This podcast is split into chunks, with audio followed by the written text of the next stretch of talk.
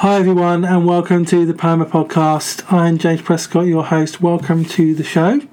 Hope you're all keeping safe and well uh, during this pandemic we're all going through right now and taking care of yourselves. Um, just want to um, acknowledge that we're all going through that right now. We're actually going to talk about that today. I've got two special guests today.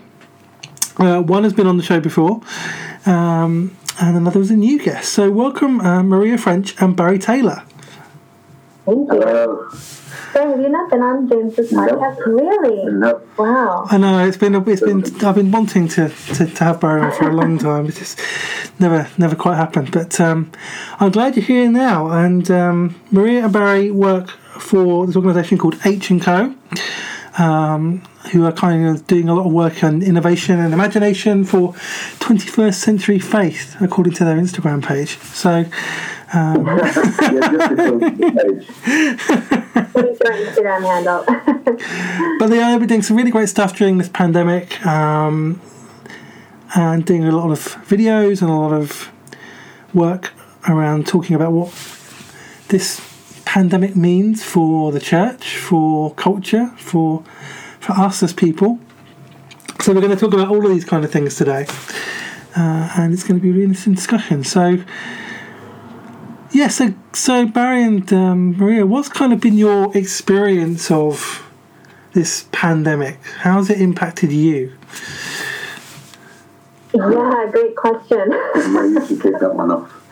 Um, gosh, you know, it's it's impacted us like it's impacted everybody, just on so many different levels, on personal levels, vocational ones, financial ones, social ones, emotional ones. Um, I had planned. I'm based out of Southern California. Barry is in London. At the moment, we're both in London um, because I had plans to come here for two months to do some work together with him and I was I had some other things on the agenda jumping around in Europe to meet with some other people and that all got canceled in light of the pandemic. And so I, I just kind of resigned myself and thinking all right we'll just continue to work over Zoom and FaceTime and I'll just stay put here in Southern California until this whole thing blows over. Um, but then the very next day which was the day of course that the travel ban in the US was taking effect I felt very strongly that I had to be here um, so that we could continue the work and maximize our productivity. Uh, we're colleagues, we're co-creators, and we are best mates, and we have been for quite a few years now. So it just seemed like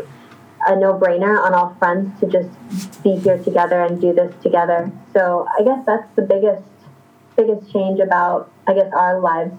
Yeah, and I mean, the, the, the funny thing for me is um, I, I moved back from Southern California um, just over two years ago, and this is actually the longest time I've spent with anybody in my space. So it took a pandemic to get somebody actually in my space. I've been in a kind of weird, um, not enforced. You had but- been social distancing and self-isolating well before this. yeah, but mainly because I moved, I uprooted my life and moved back here. But um, so it's, it's interesting. So it's it, but it's nice that we're we're able to uh, be together through through all of this because I think it's quite difficult for lots of people who find themselves completely alone um, and out of touch with you know family or friends or, or, or loved ones. Weirdly, my brother um, lives not too far away, but of course I haven't seen him in a month except once we came across each other out on a walk. And it's a very strange thing when you talk to someone that you kind of grew up with on the other side of the road because you're maintaining um, uh, socially mandated uh, distance from uh, people who are like your own flesh and blood. It's, so it's a bizarre, it's a bizarre time, um, and I think a, a, a difficult time on on many levels. But I but I also think it can be. I mean, it's been kind of weirdly productive and then fallow for us. No, but well, the goal was the, the number one goal to be here together was to be productive. You know, there's an eight-hour difference between Southern California and London, so that's that's been difficult. So yeah, no, we've been immensely creative and productive Yeah. this time. So Yeah, I've struggled with that. I've struggled with that um, to be productive. I mean, I recorded a lot of podcasts um, related, especially related ones related to the pandemic, uh, because I kind of felt like a responsibility to use that, use this platform to help Yeah. people, like what what's going on. Uh, Sure. so I've been productive in terms of podcasts, but um, writing, I haven't been productive at all, really. And you know, it would have been a Yeah. perfect opportunity for that. And it's been difficult because, I, and I said this to other people, that writing, for me, I mean, the way I write is stories and you know personal stories. So writing out writing out my emotions, writing out personal stories, is a heavy weight, especially sure. right now. Uh, whereas doing a podcast is more of a conversation, so it's less emotionally draining, and actually, it's it has a beneficial effect because you're actually engaging and connecting with other people. So there's a big difference um, Yeah. in terms of the media. I think a lot of people have felt the pressure to be sort of overly productive in the, in this time. You Yeah. know, there was a sense, I- especially in the first few days, if you sort of looked around social media and stuff, there were all the kind of I'm going to do this and I'm Yeah. going to do that, and finally I can get around to this and that and the other. And you know, there were all those memes. Now's the time to write your book, and I don't think that anybody took into account um, the emotional uh, Oh, impact yeah. that, that this sort of has on everybody.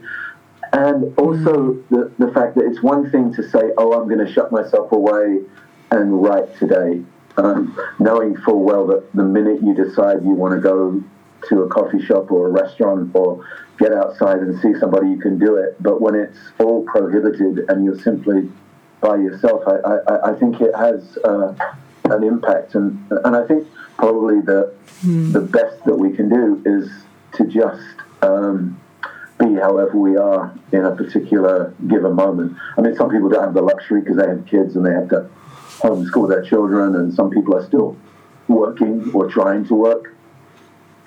But um, if you're free of a particular um, schedule, you, I don't know, you know, sometimes just watching the television is the best you, the best you can do, That's true. Yeah, and I that's mean, okay. I think. I think that's okay.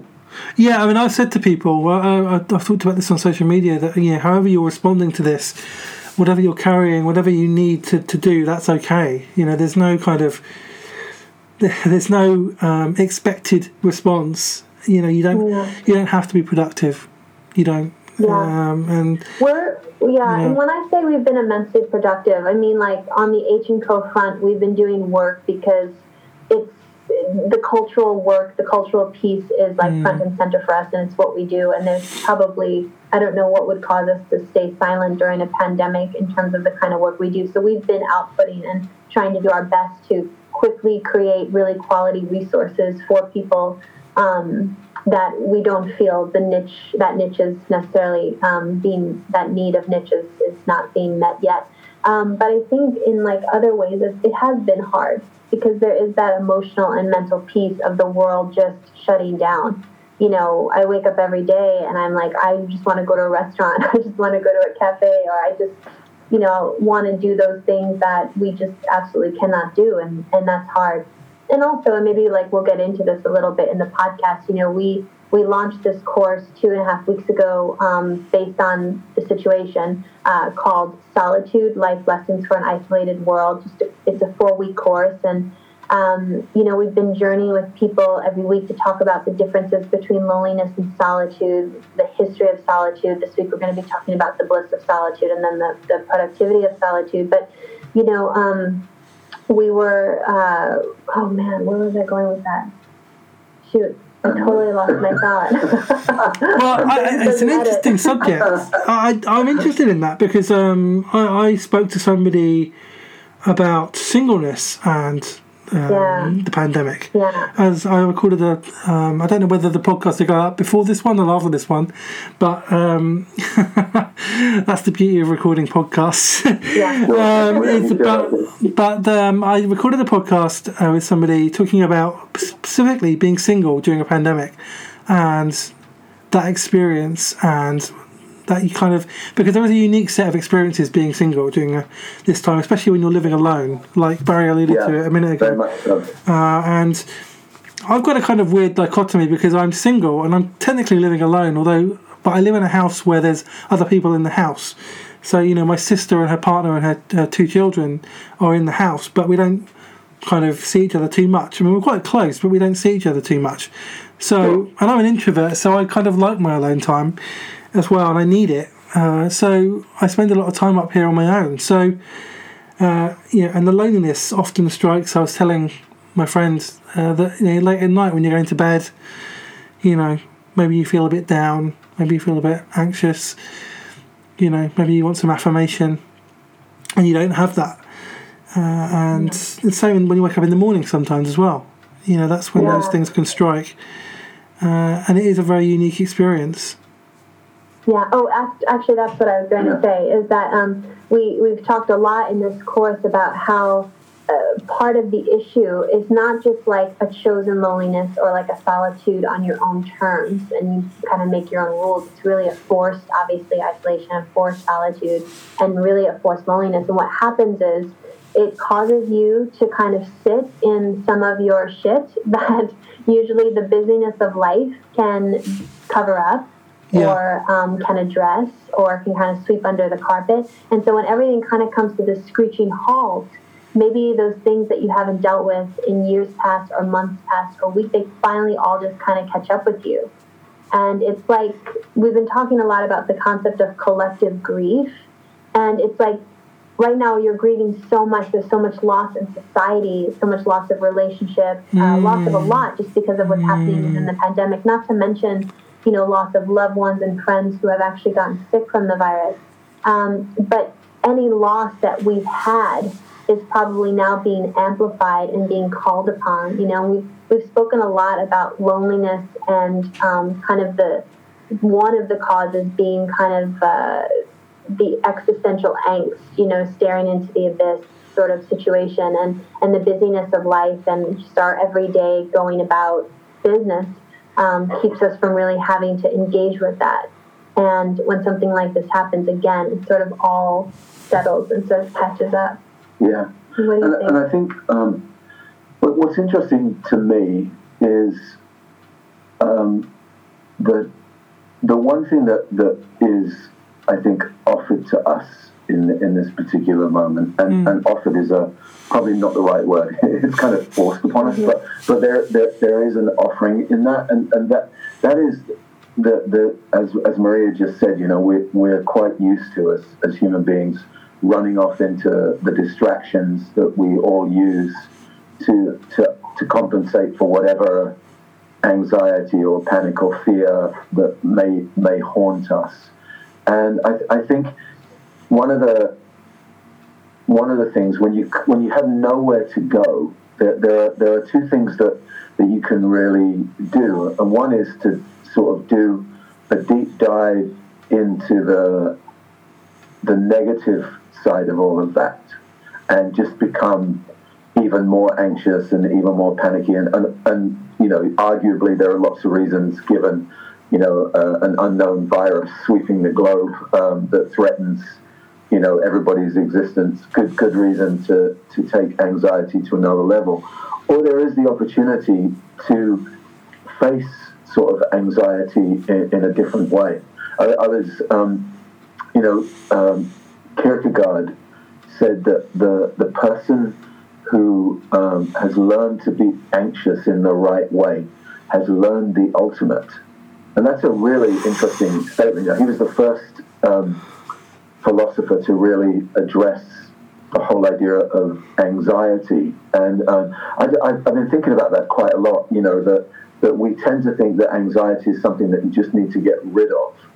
And Kierkegaard is like, ah, actually, um, you can't get rid of it um, because anxiety yeah. is actually part of the human condition. I mean, uh, who is Tillich?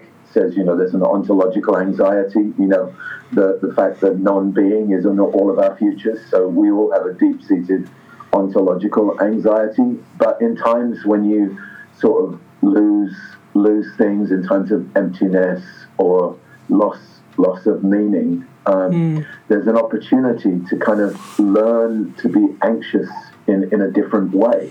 And I think mm. if you know, and I and, and I hate to make uh, a job or a lesson out of this because I, I, I, really don't think there's any cause beyond human contingency um, connected to this whole thing, you know, and I don't like to try and make meaning out of everything in life. but I do think that um, there are opportunities to readdress some of the the ways that we handle ourselves as human beings and, and to sort of face those things and, and you know take maybe it's the psychoanalytic approach where you actually accept that there's no cure but you dig deep down into it rather than try and run away from it and, and I think maybe that's one of the things that I've been um, thinking about and, and we've been talking about quite a bit and we've also been talking about how the experience of loneliness in the modern world is a very Yeah. it, it's a it's a very different phenomenon. You know, loneliness um, wasn't always viewed a, as an emotional or existential or psychological Or problem. as even connected to a relationship Yeah. or lack thereof. no, it was just about yeah, it's a new thing, Yeah. really linked to like Interesting. the dawn of the dawn of the modern world. So we, you know, solitude and loneliness used to be interchangeable as ideas, and it was simply that you took time to be alone, and that was the way. It. And it was a very physical thing. Um, but in our time, where we've we've gone more um, kind of emotionally and subjectively uh, into our, our minds, loneliness has become something else. And uh, again, we- we've been talking about how to transform loneliness into solitude and how to find pathways into the current crisis. You know, using solitude uh, as a as a way of addressing some of that stuff. That's really fascinating. Um, yeah, so much there. I mean, I. It's interesting for me because I've done a lot of the last. I spent a lot of the last five years doing a lot of that digging into my own trauma and grief and pain uh, that I've been carrying around, and getting a lot of healing and transformation and resolution, and as a result, connecting more to myself, and Right. and learning how to process grief and trauma um, in a healthy way. So whenever I got triggered or whenever something happened that brought that up or that was traumatic, I would have I have a way of processing that and navigating that, which it makes which, which makes it more healthy and means it doesn't control me. And what I see happening now is is that that process happening or beginning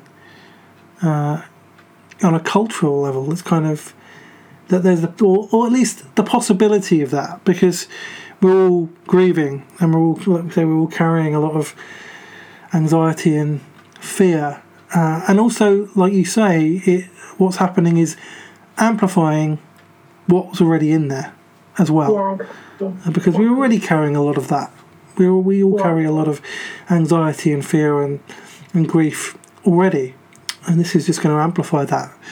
Um, and I guess the question the question for me is is for people, and we'll we'll see this happen. I guess we'll see how people respond. Is whether people come out of this and choose to engage with this grief, trauma, anxiety that they're carrying, or they choose to go back to building structures around it to hide from it, to run away from it, to ignore it. Um, uh, and that's a choice that people will have to make. Uh, my Yeah. hope is that more people will choose to to confront it and name it because because we'll, I think we'll come out of this and we'll realise that everything has changed and we won't be able to go Yeah. back Yeah. to how things were. And so yeah, and I yeah, and I was just gonna say, you know, it, those structures that people like you just asked, you know, will people run back to those structures and kind of create them to hide? I don't know that those structures will be as readily available to them, even if they wanted to. Uh, You know, like you just said, and we've been saying this whole time. You know, the the myth of kind of returning back to normal or business as usual is exactly that. It's just sort of a myth. This will change everything, you know, fundamentally across the board. Um, and obviously, we do a lot of work with churches and faith communities, and you know, Christians in general, trying to figure stuff out for themselves. And um, you know, we're seeing a lot of different trends, uh, and we're trying to do some forecasting for the impact that this is going to have on the Western church um, when you know everything sort of opens back up. So it'll it'll be interesting, but this this will change everything. it absolutely will, yeah. I, I think also, I mean, there's a tendency as human beings when we find ourselves in a difficult situation just to simply want things to go back to normal, back to the way they were. And, and I think that's a very common common dynamic, something that uh, for a lot of people is all they want. All they really want is things to be like they were a month a month ago. And um, unfortunately, I doubt that that's going to be the case at least for a while because it, it seems like the remedy for um, uh, a pandemic isn't just sitting inside for a couple of months and then reverting back to the way things were. I, I, I mean, I think our our future, our public future, what whatever it looks like, is going to look remarkably different for for a while at, least, if not if not forever. Um, and and I think for for for many people that that drive for things just to be okay will will be the main the main drive. Um, but there is opportunity to really um, work towards other things, and that's that's my my hope. You know that both sort of personally, but also perhaps even uh, in in broader ways as societies, we you to look at this stuff and and take stock and take account of um, the ways in which something like this can actually help us to to make the world uh, or remake the world in in a very different way. Because obviously, you know, I mean, all of a sudden, you know, nobody's looking for stockbrokers to help to help exactly. this problem. You know, it's grocery workers and hospital workers and delivery people who are suddenly being called heroes. You know, it's the underpaid, the outclassed, the overlooked people in low-paying jobs who are, are keeping everything uh, afloat. And, and I think that's something that we really have to examine uh, as a society. And also, I think we have to examine the the ways in which the anxieties that we feel because you know some people say we live in an age of anxiety and it, and it would definitely seem that um, anxiety and those kind of anxious disorders are quite prevalent in, in, in, our culture.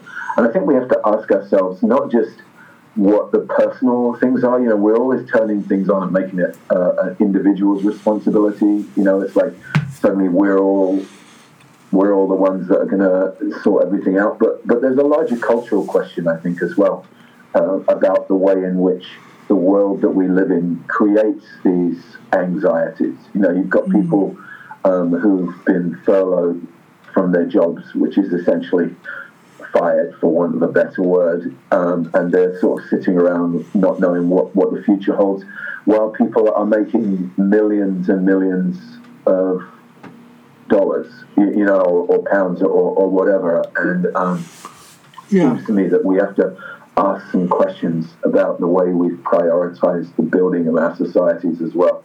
But maybe that's getting too far ahead of it, and maybe that won't happen. I don't know. I'd like to think that it would. Yeah, I, I yeah, I mean, I, I, I'm a student of politics. I did a politics degree. Um, I'm always thinking about impact on culture and and politi- political culture as well. And like you yeah. say, those I think this thing about key workers and NHS staff and realizing as a culture we've kind of woken up to how important these people are and how important it is what they do. I think that's a I think on some level we kind of already knew, but I think this has just blown it up, and everyone is aware of it now, and everyone will. I think people will will will expect some kind of um, action from government to reward that one when when kind of this the kind of the the curve is flattened yeah. and things are slightly improving. And governments yeah, won't, so. governments won't be able to get away with with making cuts to public sector pay anymore. For example, they, they won't be able to get away with it politically because yeah, people really will say funny. it's really funny. All the small government, all the small government politicians are suddenly really realizing that you actually do need some big government action in in yeah. uh, society at times to keep things yeah. uh, afloat and to keep keep things going, and you know, making decisions that benefit a very small percentage at the expense of the larger common good. Um, I think that's been exposed for the fallacy and the mm. insidious thing that it is, and that's not a right or left position. I, I think just a, a rational examination of what's going on tells Yeah. you that something's not something's not right, and this this pandemic in some ways has revealed the unrightness of a lot of the decisions that we kind of accepted and made collectively, you know, um, in the name of profit or progress um, at the expense of um, very real human life. And then you have, you know, people in positions of power who now find themselves having to desperately try and support organizations like the NHS that they just spent a decade um, actually trying to dismantle in their own way. So um, hopefully they do learn those lessons. You'd like to think so, Yeah, I hope so. Without getting too political. Yeah, yeah. This is not a party political broadcast. exactly. I don't talk about party politics on this podcast. Um, No, of course not. I never would. Um, I think as well. One thing that I've been interested in is, I think you've alluded to it already, was spiritual people's spiritual needs and how they will change during the pandemic, and how this how this could potentially impact the church going forward. And what have your kind of initial thoughts been around all of that? Yeah, um, so much. Yeah, so so much to say because there's, there's so many different categories to examine and uh, so many different issues that are really being raised right now. So uh, one issue is you know we see a lot of churches and we've been talking about this for weeks now. You know.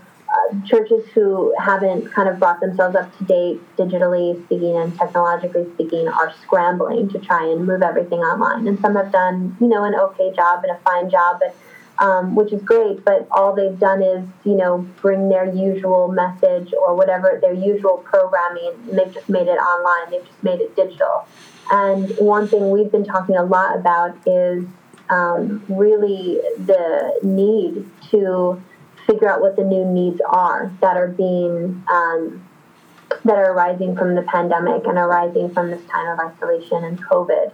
Um, and I'm not sure, we're not sure how well that's being done. Not that it's not being done anywhere, but um, we're just trying to figure out like what the overall trends are because we see a lot of churches trying to continue on with their business as usual, but they've just moved it. They've just moved the platform.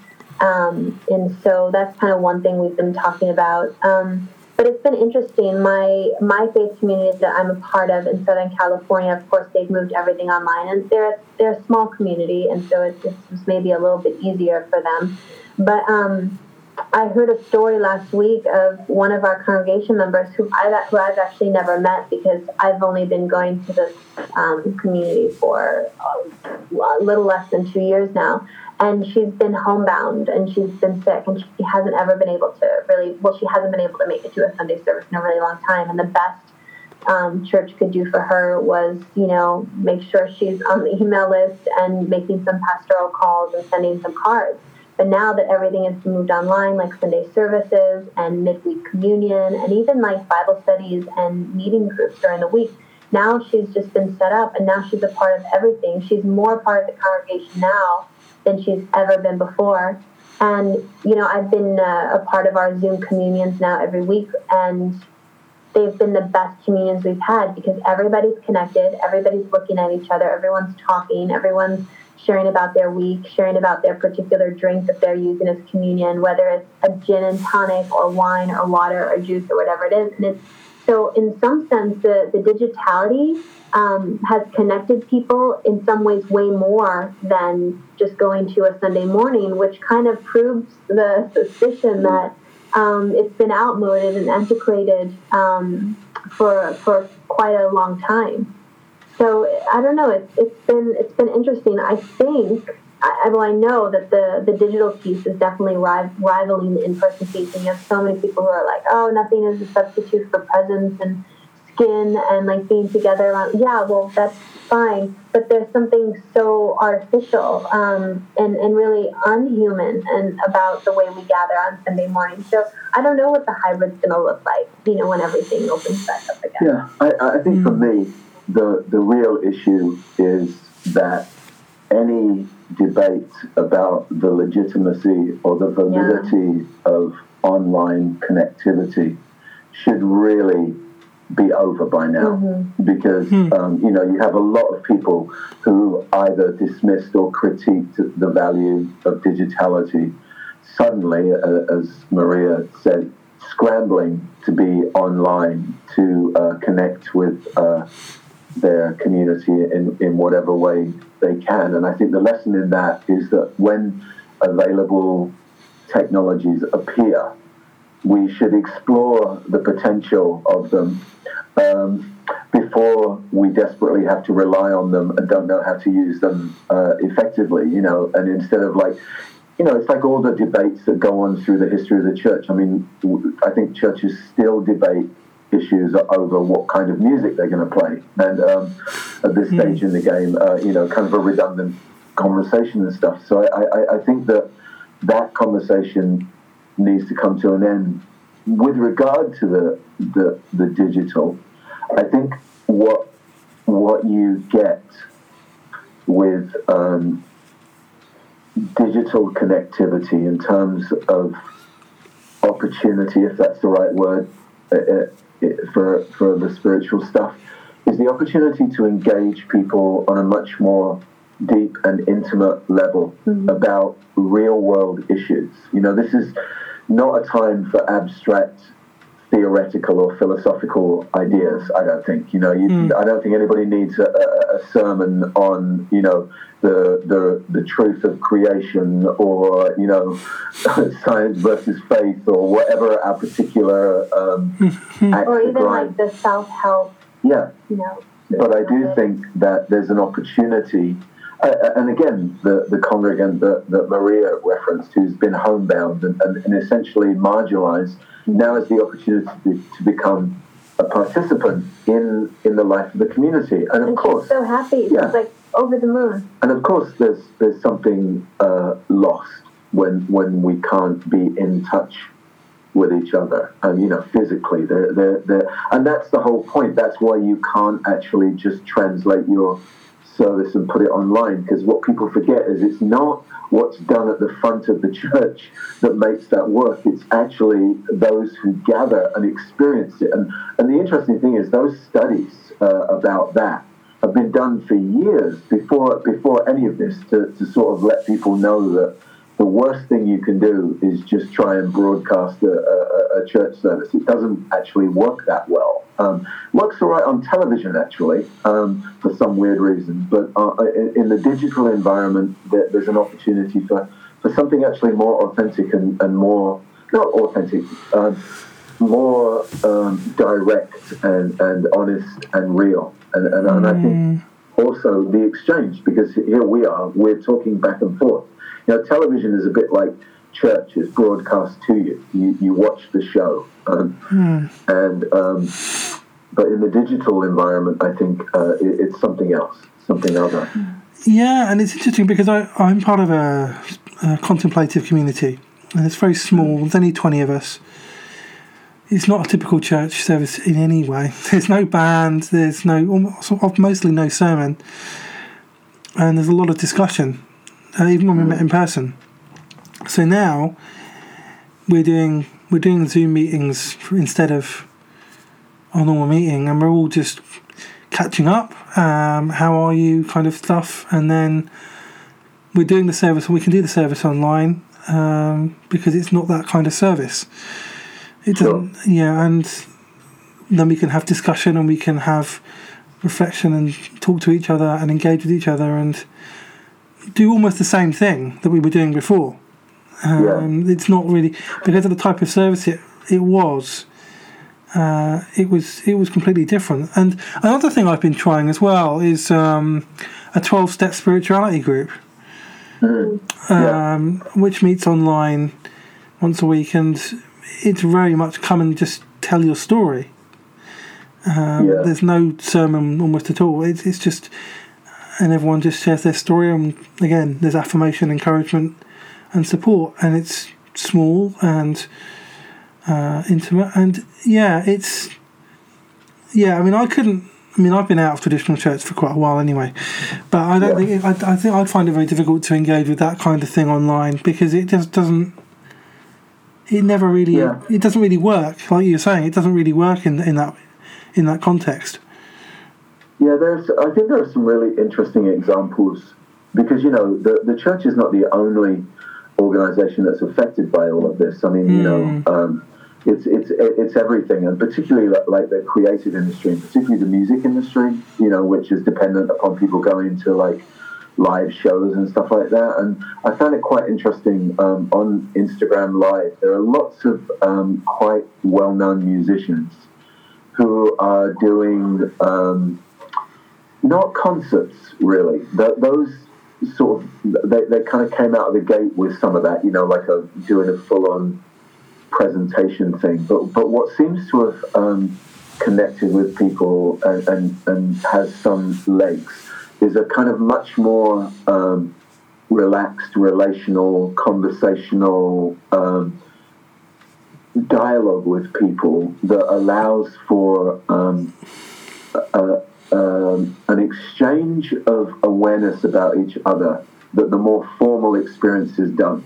That's not to dismiss the, the formality. I, I mean, I'm like you, I, I'm not really um, around and haven't been around much sort of organized religious experience for, for a while now. And um, that I, I sort of moved away from that a, a long time ago. Um, but I do respect people's desire for particular ritualizings of their life and stuff hmm. like that. And I'm not saying that that has no place in in our world. I just think that that what we're discovering is it needs to be part of the experience and not all of the experience. And I know hmm. that's difficult for churches that have buildings and, and all of those things attached to it because it, it needs to be resourced and all of those those things. So I know these aren't easy decisions or choices to make, but there is opportunity to not just use this digital moment as a momentary thing, but to think about now. And this is one of the things that we try and do in our work is to think now about later and um, in what ways this can enhance and enrich and enlarge um, what we might be doing um, already in, in, in the, the areas where we're more familiar and more, more comfortable. But I think the uncomfortability of the digital moment is what's the most exciting and most interesting um, for churches if they can just uh, go with that. You know, and I think I, I think it's very difficult when when you're in a position of some authority or leadership and you sort of uh, lose a little bit of control. You know, you've got the Archbishop of Canterbury giving an Easter sermon from his kitchen. You know, and you know, trying to wear his robes and. Uh, you know, with the coffee maker behind him and stuff, and, and you can feel quite vulnerable. But that's exactly the point, I think, um, is here's the opportunity to kind of bring together um, not only ideas, but humanity in, in, in a very honest way. I absolutely agree with that. I think, I mean, I've got a friend who's a, a musician and who's been doing exactly what you talk about. He's been doing twice a day. He's been doing live acoustic sessions on social media, but very interactive, engaging with everyone who's there, talking to them, asking how they're doing, getting requests.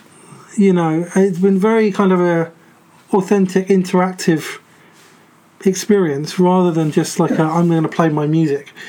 Uh, and that was really beneficial for me actually. Uh, and I think there's yeah, and it, I think it's really interesting. I, I I've sensed a, I've sensed this kind of spiritual shift going on underneath the surface for quite a while before this happened.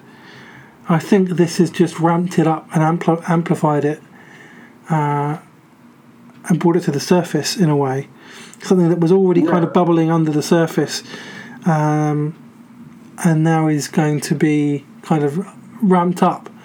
I mean, like, I mean, Yeah. almost I mean, speeded up uh, and yeah. brought to collective consciousness. Yeah. I mean, I think for a lot of people um, who haven't been participating um, in institutional religious experiences for a long time. This is nothing new for them. This is where they've actually been living. What's different at the moment mm. is churches are suddenly discovering that there's a whole world of uh, people um, who actually are very familiar and very comfortable with the digital platforms as a very real means of uh, discovering and expressing their interests in everything, including things like spirituality and religion and stuff like that. And it's another one of those moments where I think if we're going to sort of put the microscope on the church, which is a very broad, generalizing statement, yes. but if we're, if we're going to if we're going to speak in generalities for a moment, it's uh, uh, um, a sort of well, welcome to the actual real world right. for much of Western Christianity right mm. now. This is where the this is where the action really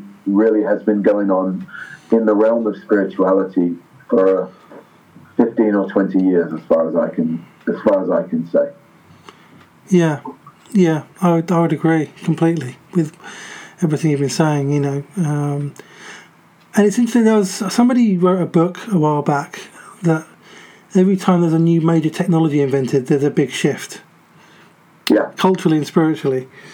Uh, and of course, we had the internet 20 years ago, uh, or just over 20 years ago and the digital age, you know, which was a huge shift. Um, it was one of the biggest shifts we've had. Um, and we're still seeing the consequences of that. And actually, what we're seeing now is the benefits of that becoming much more apparent. Yeah. Because we're much more yeah. reliant on that now than we were before. I mean, we were, we were quite dependent on it already, but we're now really completely reliant on it. You know, if the internet went down completely, that would yeah. that would be you know a complete nightmare. Um, we'd have no way to connect with each other whatsoever, really, uh, and so it's really interesting to see that shift happening. Yeah.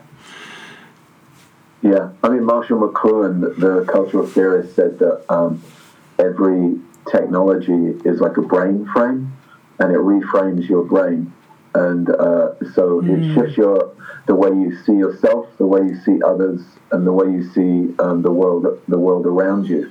And I think we've underestimated the um, the impact of digitality. I think because we've grown up with so much progressive technology in, a, in our lifetime mm. that we saw the onset of the digital world as simply an addition to television and the telephone and all of those things. And uh, and it's not. It's something other other than that. And, and I think we've, from a from a religious perspective, always underestimated the impact of the cultural shifts that came mm. with the digital world. You know, Karen Armstrong said that whenever societies um, undergo ideological and technological shifts, it completely changes the way they think about themselves and the way they think about the divine. Mm-hmm. And I think that yeah. I think that's a true statement, and and, and I yeah. think we're sort of being invited into that um, thinking all the time. But yeah. yeah, I do, and I mean, I think for a lot of years, you know, everything has been so binary for church and binary for you know most kind of traditional notions of Christians and Christianity, and so there's been this kind of, especially in more conservative sects of Christianity, there's been like this waging of war against culture and then there's been this waging of war against technology. And it's been like, this is good and this is bad. You know, meeting together is good and not meeting together is bad. Or, you know, physical presence is good and social media and all of this other stuff is bad. And um, I think kind of Barry was alluding to this earlier. It's, it's definitely a both and. Um, hmm. And technology is something that, I mean, and we've been passionate about this for a while because we do a lot of teaching on, you know, the intersections of theology and technology, especially Barry. And, um, you know, it's this thing to be invited in, to make friends with, and to give it its proper place in life. Like, it's not going anywhere. If anything, it makes things easier for us.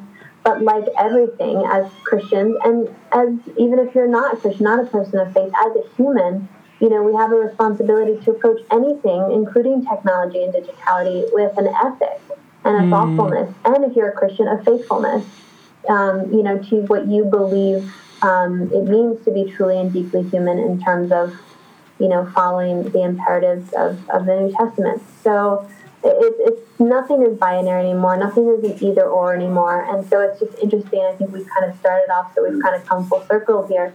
You know, church is trying to really hold at arm's length technology and digitality because they haven't seen it as a completely good thing, and, and then they had no choice. So, yeah. Yeah. Desperate times. Yeah. Desperate measures. Yeah. Yeah. Yeah, it's interesting how you know desperate times kind of tend to unre- unravel the truth. You know that the, suddenly the truth begins to get exposed, um, and it's actually I, f- I was I wrote a piece um, just at the beginning of this outbreak, and it was about the, the word apocalypse. And I realised that the word, the meaning of the word apocalypse was, was was like an unraveling of things which have not yet been seen and which could not be seen apart from this set of circumstances. And it's interesting. It seems like we're having a bit of an unraveling, and we're seeing a lot of truths about each other. We're seeing a lot of truths about who's really important in our in our society, like we mentioned before, and there's probably lots of other things that will come to light as well as a result of what's happening, and we're seeing the importance of the of, of the digital realm in terms of spiritual community, for one thing, and in a lot of other ways, as we've talked Yeah, about. absolutely. You know, we do these things on Insta. Well, we have like a few things happening on Instagram Live every week. But one of the things we do on Wednesdays, um, we call it the quarantine sessions. And every week we have a different conversation partner with something extremely practical that we think the church needs to be paying attention to just during this time of pandemic. And um, our was it our first one that we did? Yeah, our first one that we did a couple weeks ago. Um, we did with a guy named Luke Bricker, who we work with out of Southern California, and he hosts the um, Spiritual Nomad platform, uh, social media platform. And so we were talking to him all about, you know, what do you find, uh, what are you finding that the needs are, uh, even in like the social media realm? Like, what are people needing spiritually from social media right now? That's a thing, and it's a real thing. And some people might laugh at that or scoff at that or think that's ridiculous. But again, that's one of the main mediums that we have right now to communicate. And so, you know, because a lot of um, pastors or church leaders or just churches in general might use their social media platforms to just like pump out announcements about something or you know hey attend this there or some graphic here or whatever um, but it actually is a communication tool now and so what how can we resource and equip pastors and leaders to use social media in order for spiritual transformation right now during pandemic like these are the kind of questions we have to ask and this is why it's so much more than just about throwing stuff online. There's a lot of noise out there right now. There's a lot of stuff being thrown out there, digitally speaking. And so we're just kind of wondering, um, you know, if, if what's being thrown out is um, is actually, you know, really, really meeting needs. Hmm. Yeah. Wow. Well, this has been a really interesting discussion. I think, uh, and a really important, a really important one. I think I, there's so much. that it'll be interesting. No, there's been so much in there that we can we can go into further. Really, that if we wanted to, yeah. uh, yeah. and I think there's a lot of there's, there's a lot of people to reflect on right now, and a lot of these questions will come up more as time goes on, and we move through the worst of it, and we start to come out the other side. These questions and will become sorry, I didn't mean to try. I just let's just make it even like more funny, you know, in terms of just the vast, you know, array of stuff we've thrown out and talked about. This this pandemic uh, is is affecting everything, and again, I I'm really passionate about being a person of faith that's holistic and that's approaching life with an ethic that is dynamic, that's constantly being reevaluated, you know, in light of our context and our social locations and surroundings. And so, some of the other Instagram live stuff we do, um, I've been hosting these talks that I've called Viral Feminism, and I do them twice a week. And last week, I talked about um, uh, what did I talk about? I talked about philanthropic porn uh, in the age of pandemic. And, um, I, you know, again, these are issues that it's not good enough to just say, uh, oh, I don't want to engage with that topic because it's uncomfortable or it makes me feel weird or it doesn't feel, it feels sacrilegious or whatever. Um, but right now, because porn usage is so much on the rise and places like Italy have been being gifted premium porn subscriptions from platforms like Pornhub. You know, it's like 60% up in viewing. Well, what is this effect? Um, it's actually having a huge effect on revenge porn, which is a crime, which is illegal, which is fairly rampant on, on various platforms. And, you know, so again, and, and this affects women and girls tremendously. Obviously, the web, we all know this is clearly not a safe place for women and girls yet. So, again, as Christians, engaging a pandemic, engaging life in its full spectrum, you know, having to pay attention to this domino effect that things like a pandemic have on society globally um, is, is huge. So, yeah, just yeah. one other thing to throw out there. No, I think it, Just one little thing. that's, a, that's just a little thing to throw out there. Yeah. No, you're right. I mean, I, like this affects everything. We're gonna almost. It's almost like we're gonna have to reimagine every area of culture, every Yeah. part of our society, every part of our daily life. We're gonna have to. We're gonna have to look at again. How does this work now? You know, how, how, do- how do we do this now? Like, I mean, as a single person who wants to be in a relationship, like, how am I going to date and meet somebody and build a relationship with somebody? You know, Yeah. how is that going to happen? You meet, you- You know, it's like it's like okay, we can be maybe you can meet somebody online on a dating site or something, and c- but you you still got to have a relationship. You need to meet people in person. You need to, you know, all Well, that kind of thing. that's- that's So how do we really funny navigate thing, that? we- yeah, Yeah. we were talking about this. So Barry and I are both single, and both of us have never used dating apps ever. Um, but lately, in our Instagram feeds and in our social media, like the sponsored feeds and like the recommending feeds, especially me, I don't know a little bit you, but especially me, I'm getting all of these recommendations for dating apps. And I'm like, what is going on here? What is what about my algorithm is, is saying, you know, advertise this to me? But the funny thing is, as I'm looking at all of these like advertisements and these dating apps, dating apps and stuff, their big hook is meet people online. Like it doesn't matter that coronavirus is happening. You can go for a date at nine o'clock in the morning at your kitchen table. Like this is the rhetoric that they're using. It's crazy. So it, hmm. like people get that. The dating apps get that people are single. The dating apps are assessing the need very quickly and doing what they can to fulfill the need. And we just want to see churches doing the same thing that the dating apps. Yeah, and it's right. Yeah, Assessing the need and, and making an offer. yeah. I, it's so true, isn't it? It's so true how that area of our life seems to be ahead of the curve all the time. Like, I mean, like, isn't Yeah, it yeah. porn sites who invented ways to pay online with your card, credit card? They invented those, Yeah. right? yeah. um, you know, it's it's really it's quite funny, really. But it, Yeah. but I mean, yeah, I mean, yeah, I mean, like, I mean, who's to think? Like, okay, maybe dating sites will start to set up Zoom calls for dates with people. That's Because that's- exactly what they're doing. It's like Yeah. a concierge service. Yeah, exactly. So it's going to be Yeah. it's going to become that's going to become more accepted because with social distancing, you know, you're going to have to. Uh, you're going to have to date if you want to go on a date. You're going to have to do that, uh, you know, for a while Yeah. anyway.